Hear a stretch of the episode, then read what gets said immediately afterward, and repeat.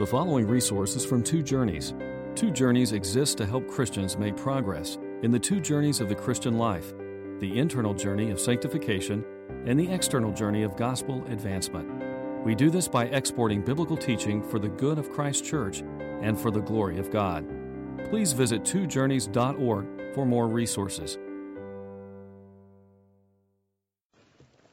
I wonder how our corporate worship would be transformed if God gave us the eyes of faith to see what's going on in the invisible spiritual realms in this room right now. If you could see angels and demons battling it out on more or less equal terms, the kind of warfare swirling around our heads, perhaps it would leave you powerless, breathless on the ground in terror and amazement.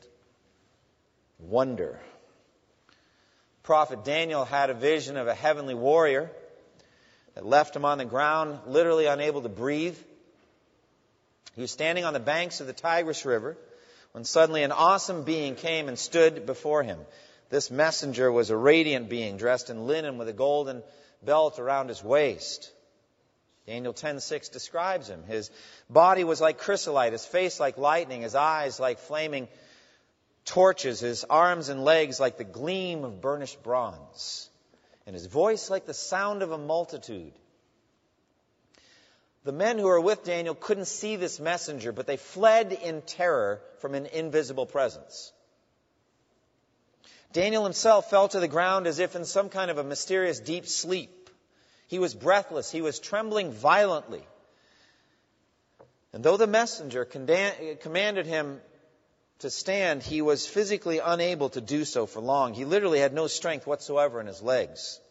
He said, I'm overcome with anguish because of the vision, my Lord, and I am helpless. How can I, your servant, talk with you, my Lord? My strength is gone and I can hardly breathe. Now, this awesome being was an angel. If you saw such a being, I think you would be tempted, like Daniel, to fall on the ground and call him my Lord, which he does twice. Or like the apostle John was on the Isle of Patmos, twice falling down to worship the angel that brought him the revelation. And twice the angel had to tell him the same thing. Do not do it. I'm a fellow servant with you. Worship God. Twice. Revelation 19 and Revelation 22. Angels are fellow servants with us, but they are glorious, holy, exalted heavenly beings. And were we not better instructed, and could we see them with our own eyes, we would be tempted to fall on the ground and worship them. But the holy angels would all instruct us in the same way. Do not do it, worship God. Worship Christ, for Jesus is immeasurably greater than any angel. Now, in Hebrews 1, the author's point is to teach us that Christ is immeasurably, infinitely greater than all angels. So, why does this passage exist? You might think, why would the author begin his epistle this way, comparing Jesus to angels and saying that Jesus is greater than angels? Well, remember, the overall book of Hebrews, as we've said, was written to Jewish people who had made some kind of profession of faith in Christ, but who are under relentless pressure from their Jewish friends and family and neighbors and rabbis to give up their profession of faith in Christ and go back to old covenant religion, going back to Judaism, back to the synagogue, give up Jesus. And so the author begins with a glorious display of Christ as God, as creator and sustainer of the universe. And he's doing this so that they will worship Jesus and so that they will not go back to the old covenant, forsaking the new covenant. So his strategy is to declare right from the beginning the greatness of Christ so that they will not turn their backs on him and forsake him. And so Jesus is the superior mediator, the superior mediator, Christ, who brings a superior covenant, the new covenant, resulting in a superior life. A Christian life of complete forgiveness, purification in the sight of God, and power to serve God. That's what this epistle is about. Now, last week we saw in Hebrews 1 1 through 3 how he starts so powerfully with the radiance and the greatness of Christ as God, and in his office as final prophet, priest, and king to the Jewish people and to the world. In the past, God spoke to our forefathers through the prophets at many times and in various ways. But in these last days, He has spoken to us by His Son, whom He appointed heir of all things and through whom He made the universe. The Son is the radiance of God's glory and the exact representation of His being, sustaining all things by His powerful word. And after He had provided purification for sins, He sat down at the right hand of the majesty in heaven. If I'm not careful, I'm just going to preach last week's sermon all over again, which wouldn't necessarily be a bad thing, but there's more to learn, isn't there? Because the author goes on from there. He links this, these three verses to this statement, verse 4. So he became as much superior to the angels as the name he has inherited is superior to theirs. So he's linking what he just told us about Jesus to the issue of angels.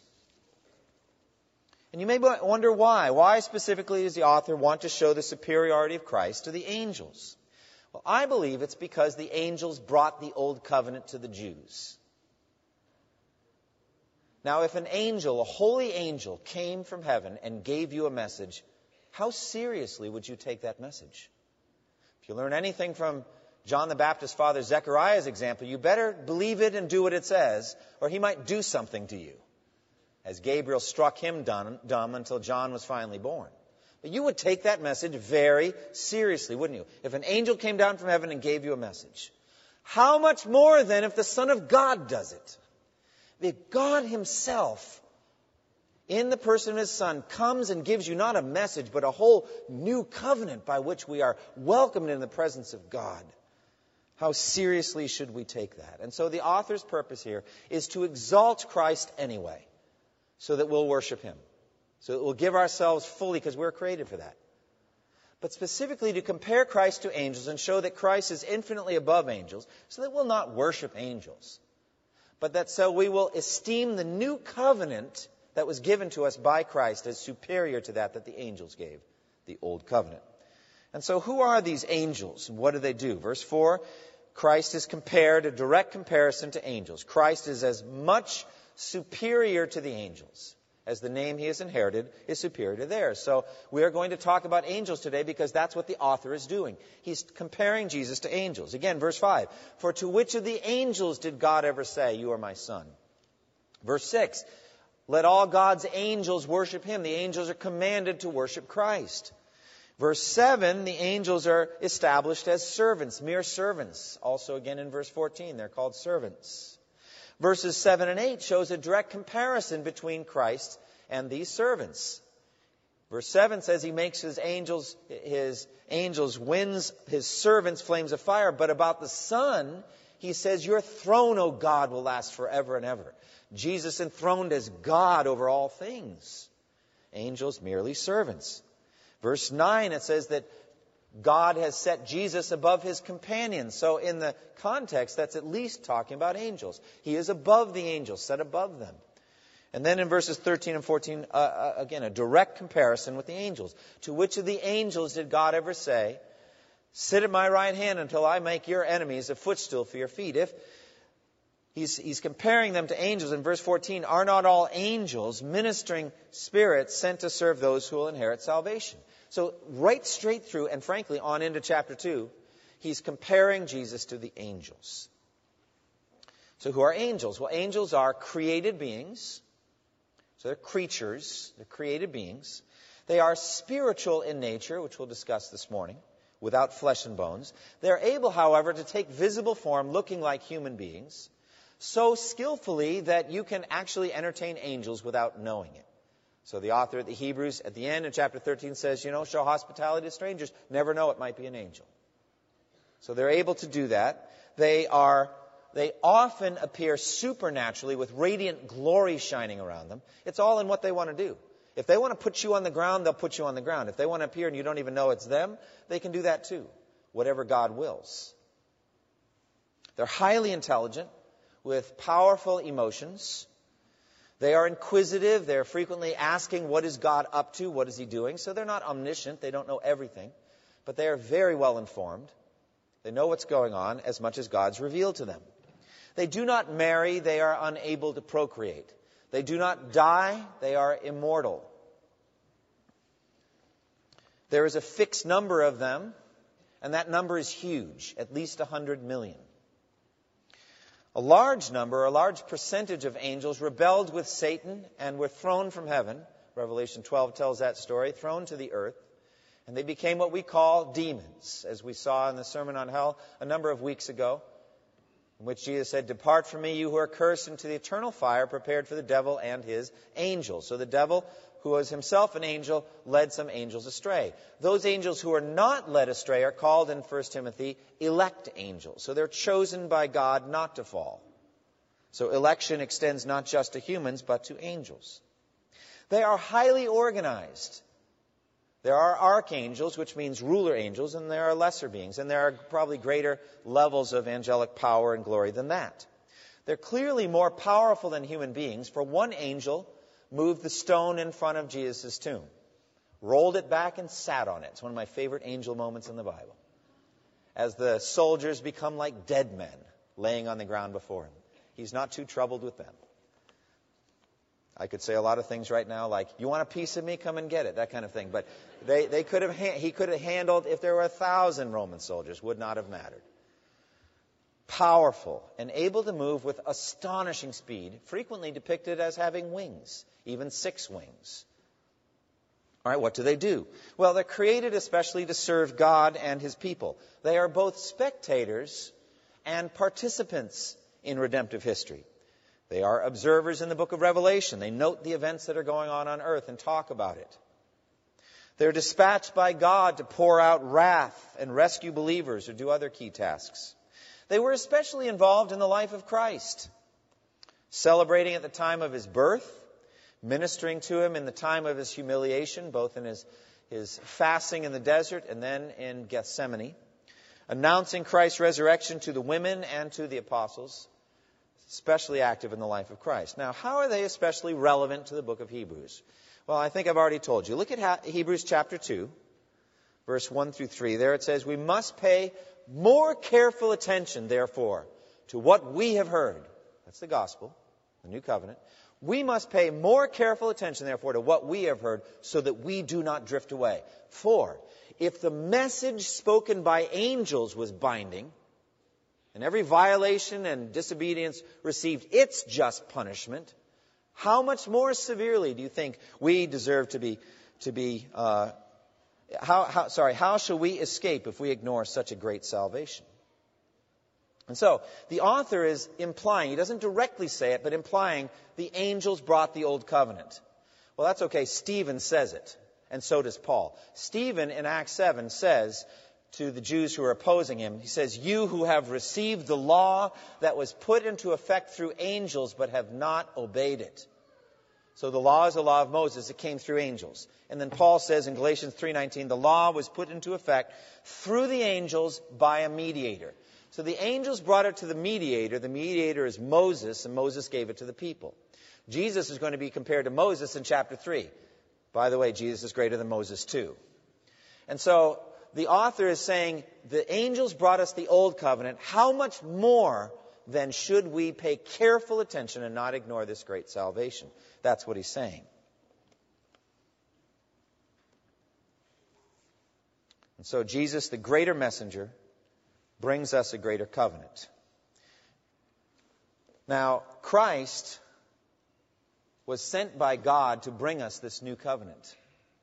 The angels are not mentioned as bringing the old covenant. In the Old Testament, you don't see it. There's, there's one verse that could be translated that way, but really get all this from the New, New Testament, and that's the only way we know it. And we think that possibly the angels are more active in bringing Scripture than we think. For example, wasn't it the angels or an angel that brought John the book of Revelation? Where it says in Revelation 1:1, a revelation of Jesus Christ, which God gave him to show his servants what must soon take place. He made it known by sending his angel to his servant John, who wrote it down for us. And so the angels are given this kind of role. All right, so how then is Christ greater than the angels? Well, right away, the author says in verse 4, he's greater because of his name. And so he became as much superior to the angels as the name he has inherited is more excellent than theirs. In that famous Shakespearean play, Romeo and Juliet, remember how Juliet was frustrated by the fact that her the, the, the, man she wanted to marry had the name Montague, and she was a Capulet. You remember the two families were feuding, and they couldn't uh, marry. They couldn't get together because of this name, Montague. What's in a name? She says, A rose by any other name would smell as sweet. So why do I have to worry about his last name? Well, that's all very beautiful, but it's not very simple that way, is it? I mean, names mean something. With the name comes a history, with the name comes a heritage. When we come to the theology and the person of God, God's name is everything. In the Hebrew mindset, the name represented the person, his attributes, his nature, his position, his achievements. It says in Proverbs uh, 22 and verse 1, a good name is more desirable than great riches. To be esteemed is better than silver or gold. So God, then in redemptive history, puts everything into making a name for himself. Daniel in 9:15 prays this, "Now, O Lord our God, who brought your people out of Egypt with a mighty hand and who made for yourself a name that endures to this day." So God gained a reputation for himself when he brought the Jews out of Egypt. And God links our salvation from our own sins to this. Everyone who calls on the name of the Lord will be saved. Now, the word Lord there in Romans 10 refers to Jesus. And Jesus steps into the name of God and makes God's attributes and his intentions and his person come alive, incarnate before us. We've seen his glory. And then you see what Jesus did, how he lived a sinless life, how he died an atoning death, and how he was raised from the dead on the third day. And if you call on that name, Though you're a wretched sinner, though you have sinned greatly, you'll be forgiven. If you trust in that name, if you call on the name of the Lord, you will be saved. And that's true all over the world. So God makes much of his name to save sinners like you and me. So, what name is it that he has received that the angels didn't? Well, what does it say? So he became as much superior to the angels as the name he has inherited is superior to theirs. For to which of the angels did God ever say, You are my son? Well, there's the name. The name is Son of God. That's a name that Jesus has and none of the angels do.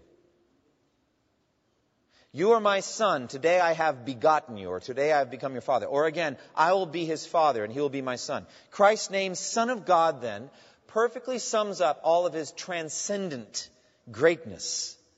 And he is as much exalted over the angels as the name that he has received is exalted over theirs. They are angels, which just means messengers. Jesus is son. He's son of God. He is the heir. And so the author speaks of Christ inheriting a name. He inherited the name Son of God, something he inherited from his heavenly Father. And it is, Christ's name is the greatest name in all history. Philippians chapter 2, Jesus was willing to turn his back on all that heavenly glory and became a human being. He became a, a servant and he humbled himself even to the point of dying on a cross. Therefore, God exalted him to the highest place and gave him the name that is above every name that at the name of Jesus every knee should bow in heaven and on earth and under the earth, and every tongue confess that Jesus Christ is Lord to the glory of God the Father. Jesus' name is the greatest name there is. Son of God, infinitely above all created beings. So the author asks a rhetorical question. For to which of the angels did God ever say, You are my son, today I have become your father? The answer is clearly none. None of the angels received such a statement from God. There are more than a hundred million angels, and not one of them received such a statement or were begotten as the only Son of God. The implication in this is that there are some angels that are greater than others. There are some ranks or orders of angels that are higher than others. For to which of any of them did God say? Even the highest angel was never called Son of God. Michael, the archangel, in Daniel 10:13 is called one of the chief princes. That implies there are more than one of these ruler uh, angels. So he is one of the chief princes. So to which of even the highest order of angels did God ever say, You're my son? None. And he is, I believe, the eternally begotten Son of God. Now, here the mystery of godliness is great. Christ has eternally existed. He is no created beings against the Jehovah's Witnesses' false teaching that Jesus is a created being. He is no created being. He has forever existed. And he has forever been God. But there is some question as to whether he has been forever Son. God the Son. People ask because it says, Today I have begotten you, as though at a certain decisive moment Jesus became Son. Now, I believe the mystery of godliness is great, but that Jesus never changes. He is the same yesterday and today and forever. And our creed, the Nicene Creed, teaches that He is eternally begotten as God the Son. It says, I believe in one God the Father, Almighty, maker of heaven and earth and of all things visible and invisible, and in one Lord Jesus Christ, the only begotten Son of God, begotten of the Father before all worlds God of God, light of light, very God of very God, begotten, not made, being of one substance with the Father, by whom all things were made. So sometimes the translation of the Creed reads, eternally begotten of the Father. Now the word begotten comes from the Greek monogenes, which means only generated or only begotten one. John 1:14 says, "And the word became flesh and made his dwelling among us, and we seen his glory, glory as of the only begotten from the Father." full of grace and truth. Now, the concept is that Jesus was eternally begotten of the Father. But some focus on a decisive moment, and I think there is a decisive moment concerning this issue of his sonship. And I think it has to do with the declaration of Jesus as Son. God speaking it to the universe. God declaring it to us so that we will know who He is. For to which of the angels did God ever say, you are my son. There's a declaration here in redemptive history. And when did that happen? I think first and foremost it happened at Jesus' incarnation. We know from biology to have a human baby, you have to have 46 chromosomes. 23 of them come from the father, and 23 from the mother. Mary was a virgin. The angel Gabriel came and announced to her that she would be with child and give birth to a son. And Mary said, How can this be? since I am a virgin.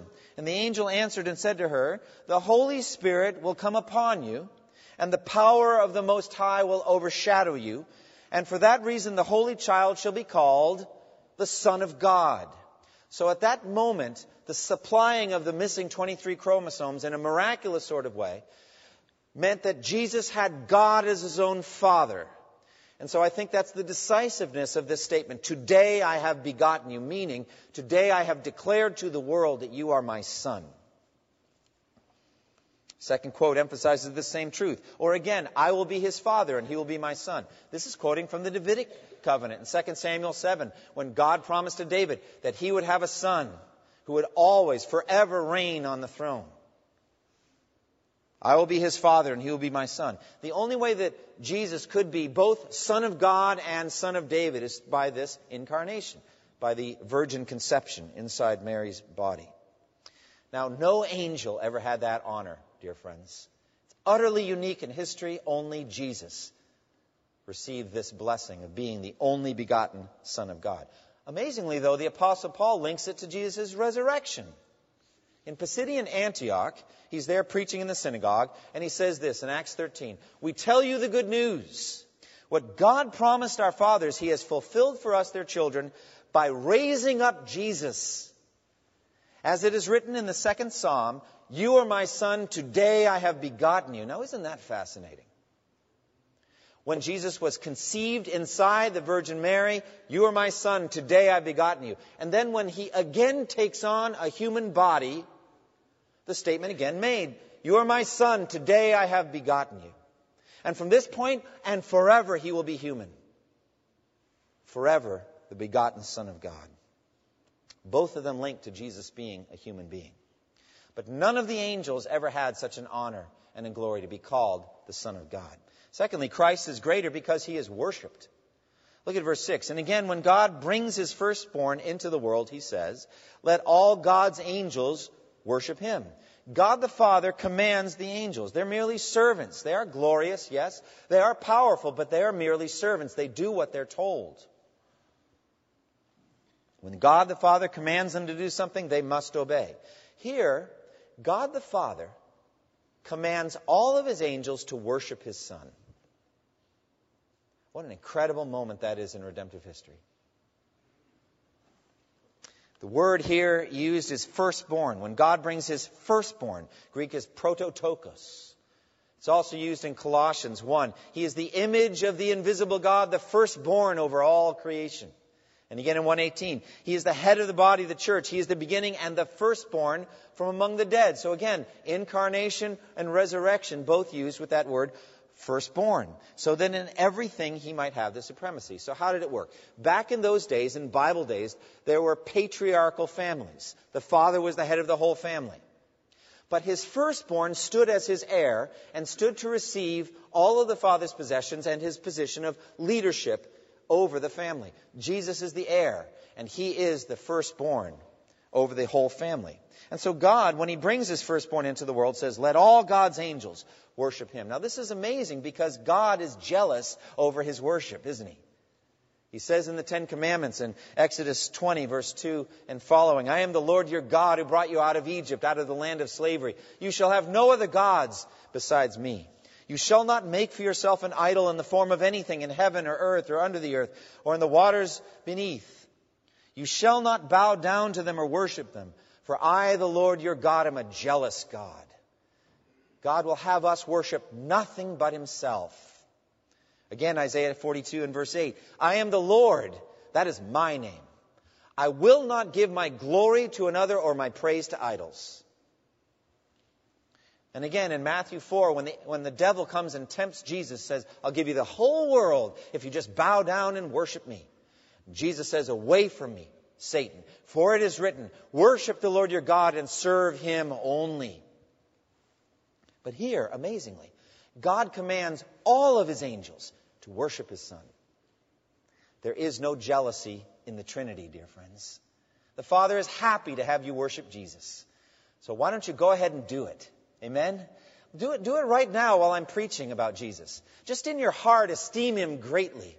Love him more than you ever have before. Just worship him and the Father will be honored. He is not jealous of this because Jesus is God. And so it is not a violation of that first commandment to worship him. Let all God's angels worship him. He wants all of creation to celebrate his son. Spreads it widely. Let everyone worship. And that's evangelism, by the way, too. Let all human beings worship my son. And so when we go out as, as evangelists, you go out in the name of worship. Go out there and just compel them to worship. Tell them great things about Jesus and let them worship. And if they won't worship, you go ahead and worship anyway. That's what evangelism is. Now, what is the timing of this? Well, it all has to do with how you translate the verse and where you put the word again. NIV puts it at the beginning. It says, and again, when he brings his firstborn into the world, he says, let all God's angels worship him. But the NAS puts it later in the sentence such as, and when God again brings his firstborn into the world, he says, let all God's angels worship him. Does that make a difference? Well, yes, it does.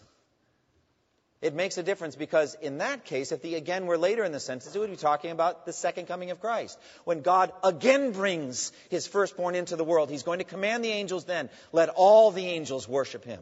And so they will. The first time when Jesus came into the world, the angels were there and they were worshiping, right? There was an angel and the, the shepherds were watching their fields at night and then an angel came and the glory of the Lord shone all around them and they were sore afraid. I love the KJV on that one. Just stick with, they were sore afraid. That means really afraid. Glory shining. And then the angel said the good news that Christ was born in the city of David. And then suddenly, with that angel, a great company of the heavenly host appeared praising God and saying, Glory to God in the highest, and on earth, peace to those on whom his favor rests. So that's it. When, when the Lord brought his firstborn into the world, all God's angels were there. But technically, they weren't worshiping Jesus at that moment. They were worshiping God. I think they were worshiping him. But could it be that it's referring to the second coming of Christ? When all of God's angels will be there, when the Son of Man comes in his glory, and all the angels with him. He will sit on his throne in heavenly glory. And all the angels will be there. And in Revelation chapter 5, it takes up this story after Jesus takes the title deed of the earth in his hand and he sits on the throne with God the Father and rules over the earth. This is what it says in Revelation 5. Then I looked and heard the voice of many angels, numbering thousands upon thousands, and 10,000 times 10,000. They encircled the throne and the living creatures and the elders, and in a loud voice they sang, Worthy is the Lamb who was slain to receive power and wealth and wisdom and strength and honor and glory and praise. Well, there's no doubt who the angels are worshiping there. The Lamb who was slain, they are clearly worshiping him. Either way, I think they were worshiping at the beginning. They just worship all the time. They've been worshiping Jesus. I'm just trying to get the verse right. See, you weren't even troubled about where the again went, were you? You weren't even worried about it. But I am troubled by it. Is it the beginning or at the end? Does it really matter? All God's angels are worshiping Jesus, and we ought to too. That's the author's clear implication. Christ is also greater because of his nature. Look at verse 7. In speaking of the angels, he says he makes his angels winds, his servants flames of fire. Angels are mere created beings, they're creatures. Creature means that which is created. And they are creatures. He makes his angels. They're crafted, they're shaped, they're created.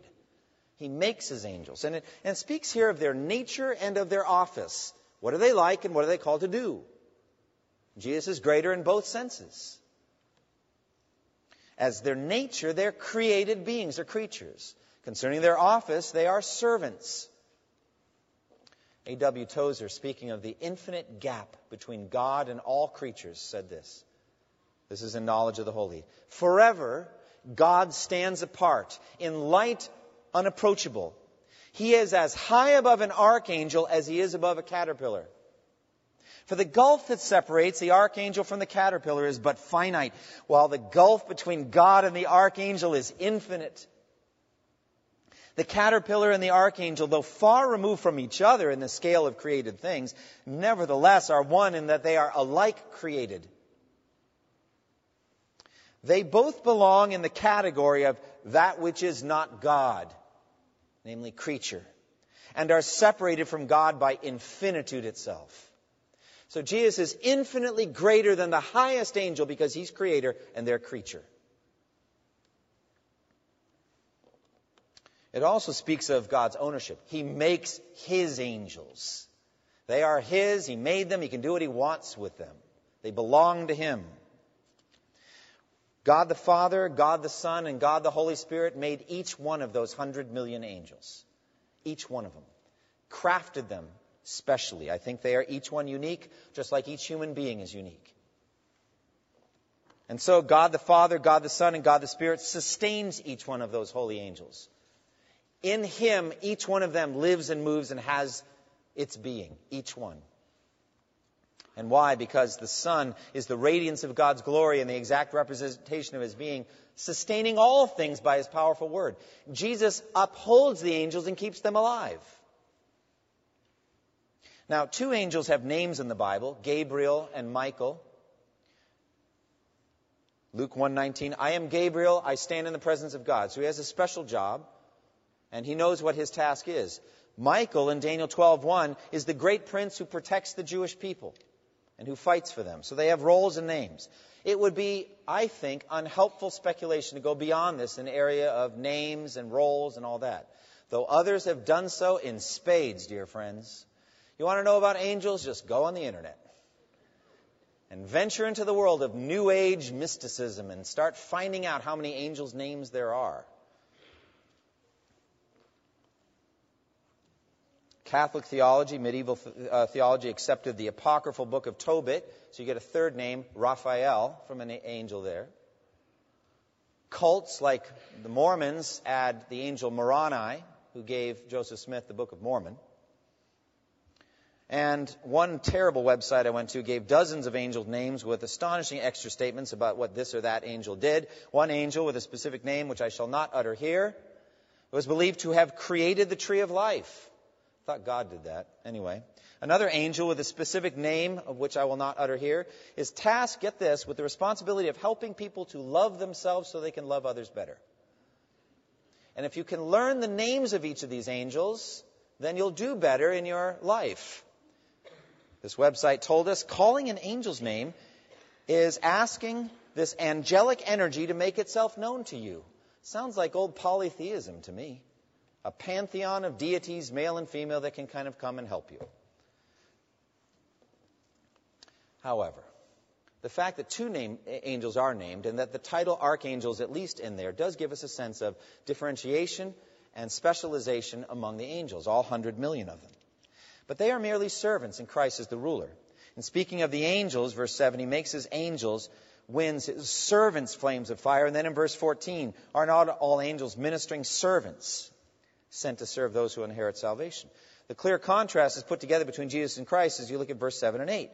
In speaking of the angels, he says he makes his angels winds, his servants flames of fire. But about the Son, he says, Your throne, O God, will last forever and ever. Do you see the contrast? We'll talk about that verse next week. But their servants, he's on a throne. He's ruling.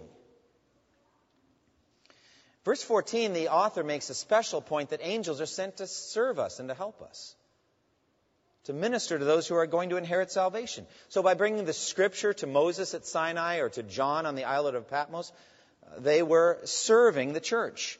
By protecting the people of God from satanic attack, as Michael did in uh, Daniel 12, Angels have served the church by warring against Satan generally, defeating his demonic army, casting down all those demons from heaven to the earth. Angels were serving the church by bringing messages, revelations, dreams, answers to prayer, as angels did for Daniel, Joseph, Mary, Peter, Philip, and others. Angels have served the church by providing food and drink for the suffering, like Elijah, who was just at the end of his rope, fleeing from Jezebel, lying, wanted to die in the desert. God sent an angel to feed him and give him some water. Angels have served the church by enabling Peter, the apostle, to escape prison when King Herod wanted to kill him. Angels have served the church, and then by going and killing King Herod and striking him so he was eaten with worms and died. Angels have served the church. In the future, when angels are dispatched, as in the book of Revelation, to pour out specific aspects of the wrath of God on the persecuting world, angels will be serving the church. When Christ comes in his glory and all the angels with him, he will send out his angels in heavenly glory, and they will gather the elect from one end of the heavens to the other, and angels will serve the church then. Boy, aren't you looking forward to that? That is the rapture, friends. And God will send you an angel come get you. And when Christ the judge condemns the reprobates, the wicked, and dispatches them to hell, and commands tie them hand and foot and throw them outside into the darkness, it will be angels that will weed out of Christ's kingdom everything that causes sin and all those who do evil throw them in the fiery furnace. Are not all angels ministering spirits sent to serve those who will inherit salvation? They are spiritual beings. They're likened to winds and fire. A wind is a very spiritual thing, isn't it? Jesus likens the ministry of the Holy Spirit to the wind. The wind, John 3 8, blows where it wishes. You hear its sound, but you can't tell it where it comes from and where it's going. And so it is with everyone born of the Spirit. As a matter of fact, the Hebrew word for spirit and wind are the same. And you have to tell from context whether it's to be translated spirit or wind. It's ruach. It's just, I love saying that. Just like I studied Hebrew. Ruach. So you can do that. When you, you do the ch sound, it just sounds like breath, doesn't it? And so the wind blows. And so this Psalm 104 that this was translated from could be translated, He makes His angels spirits, His servants flames of fire. But wind's, I think, a better translation. The wind is frequently seen to be like the secret power of God affecting earth in ways that we can't control. Powerful.